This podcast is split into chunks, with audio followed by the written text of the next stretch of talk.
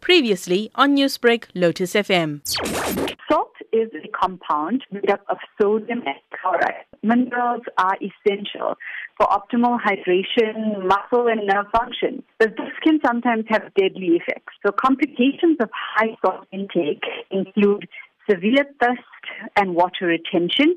And this happens when the body tries to maintain the sodium to water ratio and holds on to more water to compensate for more sodium. High blood pressure and heart disease, which can be short and long term, and this results from the greater volume of water in the blood that has to flow through the blood vessel. Obesity and aging can even amplify this high blood pressure raising effect of salt.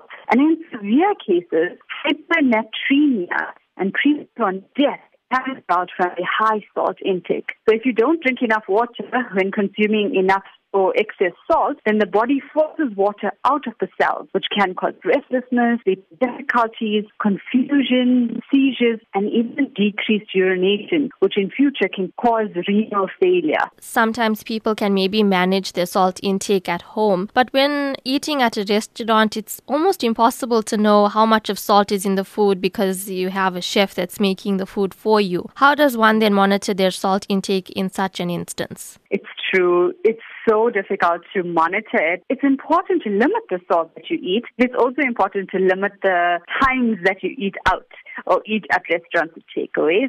Keep it for special occasions and for a special treat. But when you are choosing foods from a restaurant, you can look at some clues on some saltier dishes, like look for smoked or cured, instant or processed in the name of a menu or in the ingredient list, and these can be triggers for you to figure out that those foods will have more salt.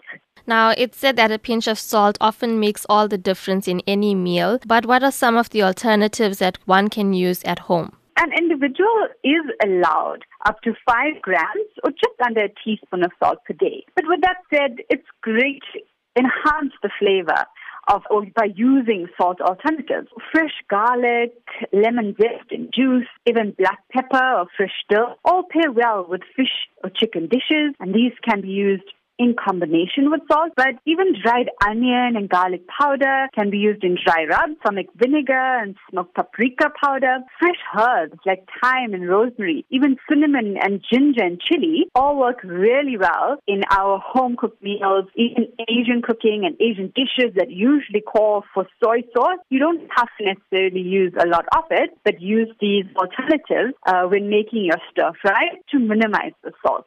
Newsbreak, Lotus FM, powered by SABC News.